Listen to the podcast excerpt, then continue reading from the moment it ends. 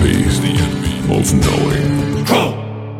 All right, man. Welcome to Crow Triple Seven Radio. This is episode 248. It may be a 0.5 episode. Uh, the title will tell you. Jason Lindgren is with me and Ron Hagberg. Uh, Jason found Ron, uh, who was a P series camera user. When I say that, most people are familiar with the P900 and the P1000. The reason people got interested in these cameras is for the first time, you could, at a reasonably inexpensive rate, get zoom that only telescopes used to be able to get. And to be completely open, um, even small telescopes, four or five inches, are going to have more zoom with an eyepiece or what people perceive as zoom. I'm not using the, the proper language. I'm trying to communicate to a wide audience. Um, but the point is, all of a sudden, there was this camera that had optical zoom, not digital zoom, far beyond what most people were used to. Um, anyhow, welcome, Jason. Good evening, Crow. So, anything to add in, or should we just do this thing? Oh, I think we should just do this. Uh, we're recording this on the eve of Hurricane Laura about to hit the coast. So once folks hear this, I'll know whether or not we got a big old mess or not. Right. So it's uh it's August 26, 2020 as we record this in the evening. It's uh 7:40 Eastern Standard Time. Um anyhow, welcome Ron. Hey, good to be here. Hey, thanks so much for coming on as we get in here, I want to bring up one thing. You know, early on when I was filming, I noticed all these things about the moon, and I was shooting through basically at that time an 80 inch old American made Meade Schmidt Cassegrain telescope. But I kept noticing weird things like sometimes one portion of the moon wouldn't focus. And if I focused that portion of the moon, the other portion would go out of focus. And I kept thinking, this is me, this is my stuff, I'm doing something wrong, I don't know enough. But then this other weird thing I started noticing night after night, I would go with the exact same camera settings. And sometimes the moon would look really 3D. Sometimes it would look very flat. Sometimes it would look like a disc. Sometimes it would look like a ball. And to be perfectly clear, I'm not talking about the phasing of the moon. Everybody knows when the moon is phasing, those craters appear to have shadows, making them look more 3D. That's not what I'm referring to. I'm referring to even on the night of a full moon where there are no shadows per se. Uh, sometimes it looks very 3D and other times it looks very flat. Have you ever noticed these things? Oh, yes, absolutely. That was some of the first things I noticed when I started observing the moon you know, at first I thought it was me, and then I met Randy from Houston, and we got to talking by chance. And uh, by that time, I was spinning my camera around to try to figure out why one portion of the moon. Uh, so I was literally flipping my camera in 360s, trying to see if I could get the unfocused portion to move, and I couldn't. And lo and behold, Randy was doing the same thing. We got to talking.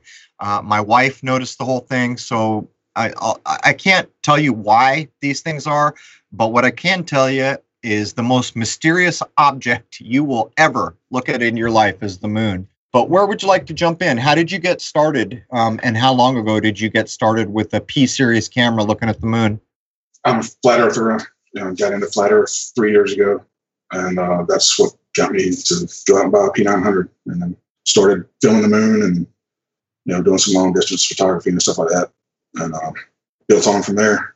One of the first things I noticed when I started filming the moon and taking pictures was like the clockwise rotation. I never even heard of that before and started talking to people about it and asking a lot of other people I hadn't even noticed it or heard of it. I guess a lot of people just go out and look at the moon one time and that's it, you know, one time a night or they might go set the telescope and just look at it for a few minutes. But now I started noticing that and asking questions and, you know, look at the uh, heliocentric explanation for it and say it's just the Earth moving. It's not the moon actually rotating, but I'm a, I caught some anomalies with that too that don't, don't really make sense. I remember the first time I noticed that too um, when I first started shooting the moon. So, what we're talking about is if the moon was a pizza and there was a pepperoni at 12 o'clock over, I think it's like, what is it? Is it, uh, is it 90 degrees every six hours? I don't even remember now. I hope I'm not getting this wrong. Point is, is over a certain number of hours, that pepperoni would rotate down um, so it looks like it's spinning and it's slightly leaning forward and slightly leaning back.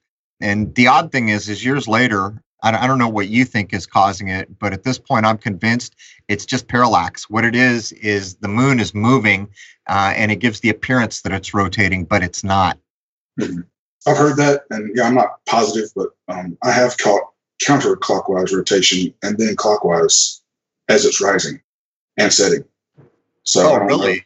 Yeah, it happens when the moon is furthest to the north. Usually, I call it. Uh, somebody, somebody in one of my groups on Facebook mentioned it, and I looked up on uh, mooncalc.org, and they're very accurate with this stuff. Everything I've checked with them, you can drag your time slider back and forth, and it'll show the moon rotating in the little cartoon at the bottom left, and it does show it going counterclockwise for just a little bit and then turning clockwise.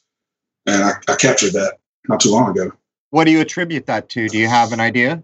I'm not sure really. I, when you drag your time slider across, when the moon is out of your view, say when it's over the Atlantic Ocean or something, on their little cartoon thing, it's actually turning clockwise and then it goes counterclockwise. It's, it looks like it's rocking back and forth as it goes around the Earth. And you know, NASA shows the the moon libration taking a month. I, to me, it looks like it does it every day, but I'm not sure. I have to do more, make more observations, and get more from around the world. But that's what it looks like to me. It's rocking back and forth. Hmm. It's interesting, you know. The, there's other people that we've had on that have put so much effort into filming the moon. It's been so long since I've been able to do it. Um, but you've have you filmed eclipses, lunar eclipses at this point? Yes, the first one I did was uh, the January 31st, 2018, and uh, that went viral. I mean that that went crazy when I filmed that. I don't think a lot of people filmed that one it happened so early in the morning. That was where the shadow was coming from top down, which was very interesting to me.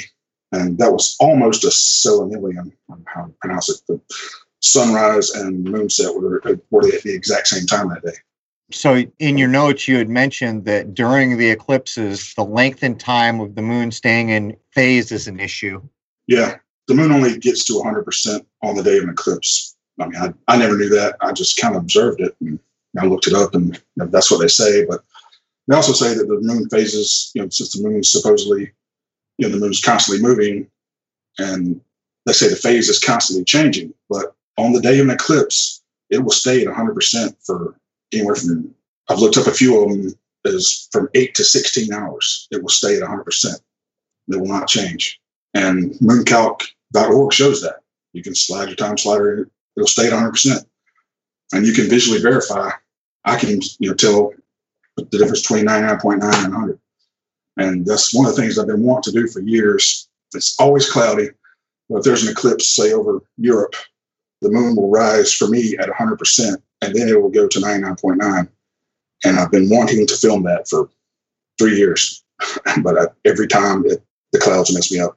I've come close this last eclipse that was over Europe. Uh, they got cloudy on me as it was happening, but you know I took took the pictures of the 100 percent and the 99.9, but I didn't actually I wasn't actually able to film it changing. But I think I can. Have you ever been able to film any phasing change? I tried this years ago uh, I thought, well, if I can just film straight for six hours and then, you know, problems arise because they were spraying so many chemtrails back in the day.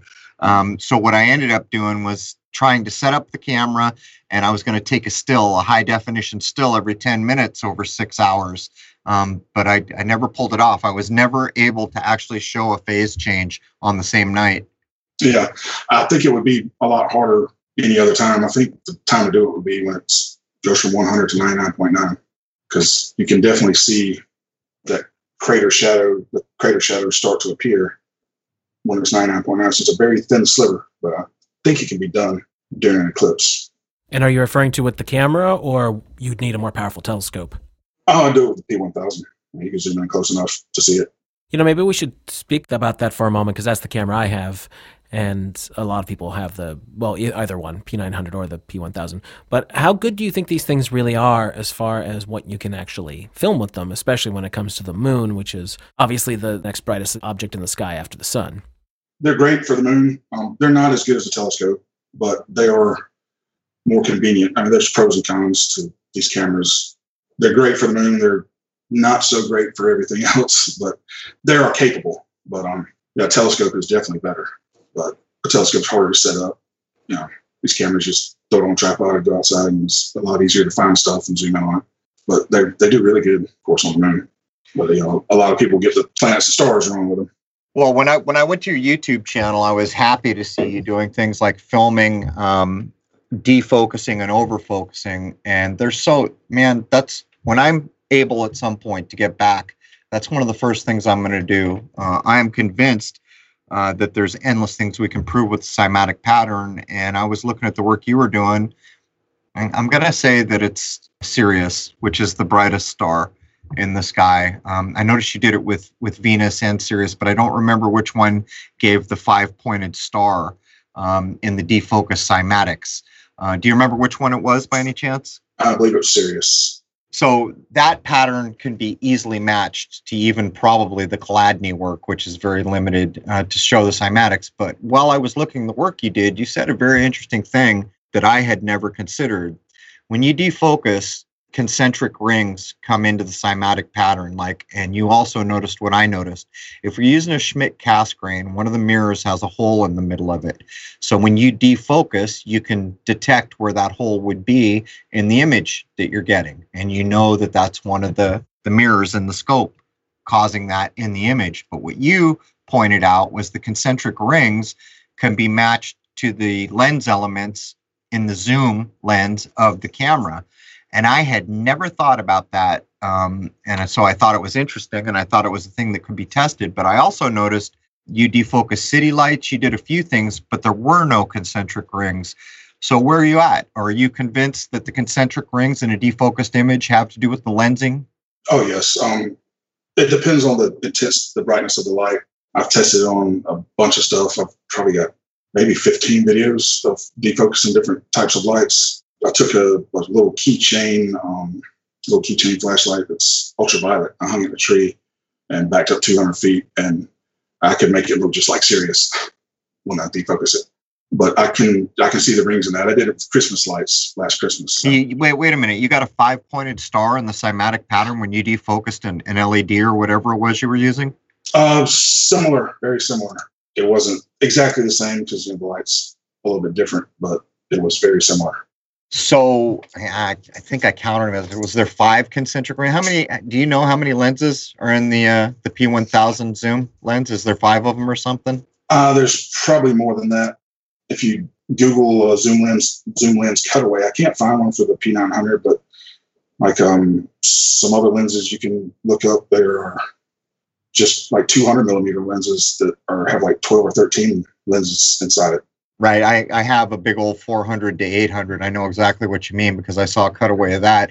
But basically, what you're saying, if the light source is bright enough, you're going to get the same number of concentric rings, which is dependent on the number of lensing elements in the lens. Yeah. It's interesting. I'd, I'd never thought about it, but I was paying attention to the cymatics. Um, Jason, you want to get in? I mean, I know you you have a P1000, I think. Right. Anything you want to ask them? Because one of the main points of doing a show like this is to get people to look up and film the sky. After all, the only time we got it's in the sky clock. That's it. That's all there is, folks. Uh, the moment you begin to pay attention, uh, your point of view on a lot of things will begin to change. But is, are there things you'd like to address? Well, the moon I can generally shoot okay. Uh, stars and planets, that's where I start having trouble. And as we had uh, spoken about the other day with Ron, he gave me an idea of how to actually get the planets in focus. But I find quite often when I've been fiddling around trying to change the different settings, I just can't get Jupiter or Saturn or anything like that just to come in and clear it all. Or if it does, it's it's not at full zoom, so I can't get the detailing I'm trying to get. Uh, most of the stars I can't get. So I think that's probably a common problem because I do talk to other people about this sometimes. So do you want to explain to us uh, people who don't have a clue how to use this thousand dollar camera? yeah. Um the easiest way, the P900, you really can't get the um, exposure right when you're filming.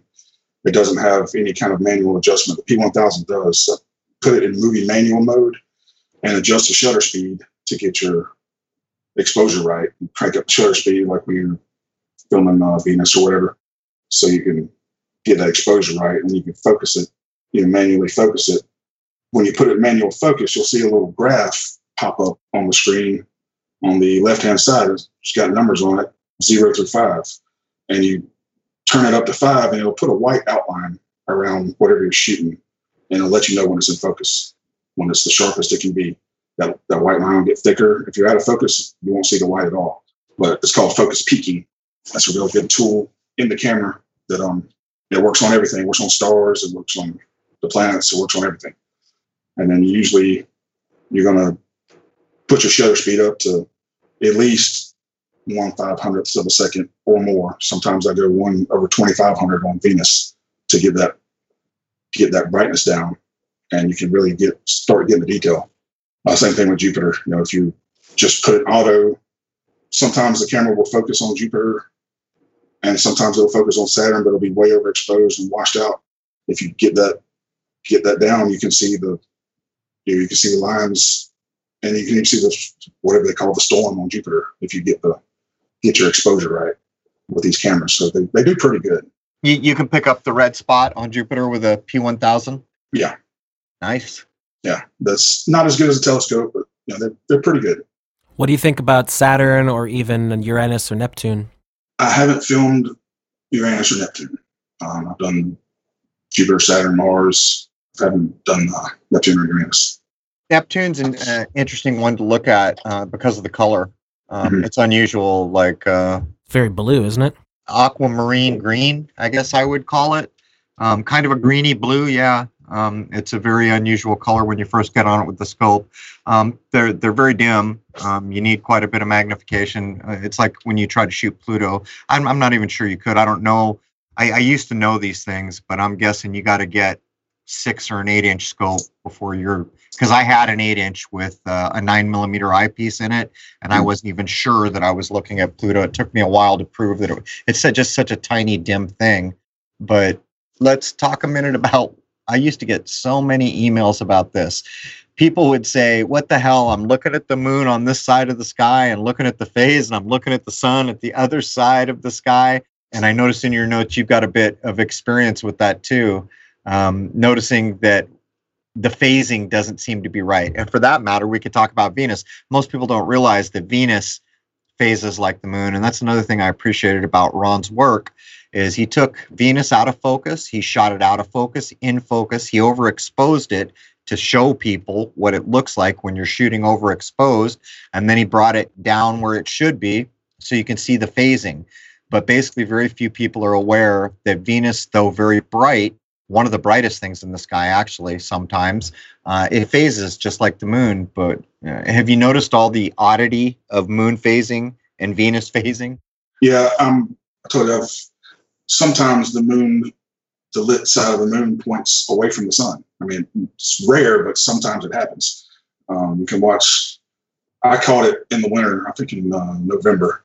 That's when I filmed it one time. The sun was setting, looking due west. The sun setting further to the south, you know, to my left, and the moon was setting to my right, which was further north. And it was after dark, but the, you look at the moon and the phase, the lit part was pointing in the opposite direction of where the sun had set. And that doesn't always happen. And I know somebody else that's caught it, you know, in January. So I'm not, I don't know how often it happens, but I've got to get back into more observations on that. And something I was noticing with the Venus, I got a friend in England that I was comparing his pictures. I got I know somebody in Oregon that had some pictures of Venus, and then I'm in Florida. And I noticed that Oregon and uh, England are close to the same latitude. You know, they're I'm not sure how far off they are, but I'm I'm 900 miles or so south of Oregon, of course, further to the east, but as far as latitude. And Oregon and England's Venus phase was kind of pointing the same way. They were a little bit off, but mine was way off from theirs. And that kind of is odd to me that you know you shouldn't be you shouldn't see that much difference in it if it's as far away as they tell us. But wait a minute, are you talking about the width of the phase or the direction of the tilt of the phase? The tilt. Okay, so here's the thing I can add, and this screwed me over so many times when I was new to this. A lot of telescopes have a prism in them, which means they're flipping the image. Uh, when you look through, when you look through the viewfinder of a P1000, is the image showing you what your eyes see in the sky, or is it flipped? No, it's showing what you see. So if you have certain kinds of scopes, there will be a prism in there that will flip the image. Um, so you've always got to ask if you see a difference, what did you shoot this with? Like a Schmidt Cassegrain, uh, anyone who's using an eyepiece almost always has that diagonal in there. Um, for a long time, I was finding all these anomalies, and then I realized um, it has to do with the equipment. But go on, um, it's Well, interesting. That's the thing. We were all three using P cameras, P1000. Oh wow! Yeah. So there, so there it is. And not only that, I noticed you marked that you were nine thousand or nine hundred miles south. Yeah. So I don't see how that much of a tilt difference could be if you know if Venus was that far away. I think it makes sense if it's close, but it doesn't make sense to me if it's. You know, to me, it starts to be the same thing. Um, I, am just surmising here. Uh, I haven't tested this, but what I would look at is the same idea that the moon. Who was it that we had on, Jason, that put the pictures of the moon up in his living room? I think that was Dave Marsh. Yeah, it was Dave Marsh. Uh, Dave Marsh did a brilliant test where he took a phased moon, all the same picture, all upright in the same way, and at one on the far left of his room, he put one, little further right, put one, put these identical images, and then he took his camera and he moved it across um, to show that it appeared to be rotating. Um, and it did appear to be rotating. So I would suspect that if there was a more severe tilt where you were, it's just because it's further away from you than it was from them, or vice versa. Yeah, that could be. And yeah, I know Dave. Actually, uh, he was the one that took the picture of Venus and England that I was comparing. That actually tells us, and people might not be putting one and one together. Mm-hmm. Do you know off the top of your head how far NASA says Venus is? Uh, it varies. Oh, gosh. Roughly? I, I always remember Jupiter because when I got attacked for telling everyone the NASA stuff was fraud, and it they it's usually around 500 million uh, to Jupiter, and I'm all really. So I'm picking up all this nice detail from 500 million miles with my little rig. The Oogles of Google says 75.883 million miles. So there it is. So if what we're what, what I'm surmising, if that is true, like the moon, it is much closer than we have been told. And the other thing I really appreciated about what you did with Venus is a lot of people post all these weird pictures of Venus. I fell for it once. And it's like this big old cymatic pattern. And what you demonstrated is get your camera in focus and don't overexpose it. And Venus looks like Venus. Mm-hmm. Yeah, that's that's what that really bothers me when you know, people post those pictures and memes. And, you know, it's the camera's out of focus. That's you know, but to do what I want to do to try to prove something one, one way or another with Venus. You know, there's just so many people that don't know how to film it. And that's why I want people to learn how to film it so I can, you know, maybe start comparing images. I've never, I've been looking for some images from south of the equator and I can't really find any. They're hmm. very hard to find. I wish I knew somebody down there that could take some. Well, there, there's a couple of observatories, uh, some of the biggest, like Chile, there's some big observatories down there, but now that I'm thinking about it, I don't think they're optical, are they? They're radio telescopes, maybe. I'm not sure. But there's some, actually, I know certainly. Um, what am I saying? I'm reasonably sure there's a big optical setup uh, on one of the Andes peaks, um, Tierra del Fuego or something like that. You might want to check into that. But here's why I think it's critical. In a minute, I'm going to ask you, you know, how can a new person learn to shoot Venus? How many times have you seen a video on YouTube where there's an airplane going through the sun and it looks amazing, or that there's clouds behind the sun? All that is is the person shot overexposed. That is all it is. Nothing magical. The plane is not going through the center of the sun. The clouds are not behind the sun. What's happening is their camera is overexposing or letting way too much light in. So, what would you tell people if they had a P series camera, 900 or a 1000, how would they go about trying to shoot Venus correctly? Well, one of the easiest ways I found without messing with the settings a whole lot is, especially with the P900, do it when the moon's out. And you can zoom into the moon. When you when you first start zooming into the moon, it's way overexposed and you can't see the features. But as you zoom in, the camera will auto expose where you start see the features. If you lock your exposure, zoom back out, you'll notice that you can see the features of the moon when you zoomed all the way back out. Then you just turn and zoom into Venus, and it will be the right exposure. And oh, wow. also, also focus. You can lock your focus and exposure. Get perfect focus on the moon, have it manual focus, lock your exposure, swing over Venus, and it'll be almost perfect. So, so what does that tell us? So the moon is supposed to be what quarter, little over a quarter of a million miles. Venus is supposed to be over seven, um, but you can focus on the moon and swing. Actually, I did this, so I know. Not only could you focus over to something seven million miles away, according to NASA, you could go 500 million miles plus and still be in perfect focus because you can do the same thing with Jupiter. But that trick is a fantastic trick. I dig that idea. Yeah, you can also do it with stars. You can get perfect focus on the moon, swing up to a star, and it will be in focus. How can that be, man? Those stars are supposed to be a gazillion billion million light years away. Yeah. Yeah, let's talk about that. That's important. Why is that possible? Because by general optics and all that kind of thing, should that technically not be possible? Yeah, I don't think it should be, but you know, the heliocentric people will say, "Well, your camera's in uh, infinity and Right. it'll focus on everything," but Right. a telescope is purely optical. It's not in infinity. You can do it with a telescope too. So Well, I, I proved that wrong too because when I was in San Diego, I shot a mountain that was something like, I don't know, it was miles away from me. And then I swung from the mountain up to the moon and it was in focus. So, infinity, my butt. It's just not true. And the other problem is parallax. Um, you know, that's another thing. Well, why doesn't the distance between the stars ever change? And that's part of their argument. Well, because they're a million, gazillion, billion, hundred zillion light years away from you. So they're so far away, you can't see any apparent apparent shift in the distance between them. From just to be clear, from my point of view, everything in the sky clock is right here with us. It's our system. It's part of where we live. Um, that's my point of view. I don't know. I, how do you feel about it, Ron? Where are oh you yeah, at? oh exactly the same. I think everything's about the same distance away. I think it's all close. I think it's all within our atmosphere. Have you tackled the all important question of how, how far away is the moon? There's a vexer.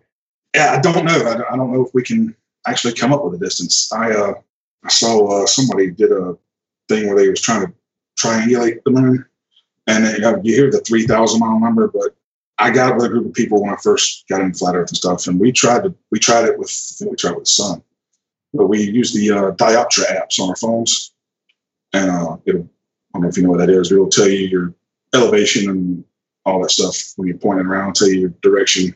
It's got a compass on it, stuff. Uses your phone camera, and um, has several people do the math. You know, I was here in Florida. I had somebody in Arizona, and uh, say somebody in Texas, maybe. But we took a bunch of pictures and crunched the numbers, and we came up with like 350 miles when just straight triangulation. 350 miles up? Yeah. yeah. Hmm. All right, well, that's going to do it for the free segment. Join us for the rest of this point five episode on Crow777radio.com. There it is, man. Cheers.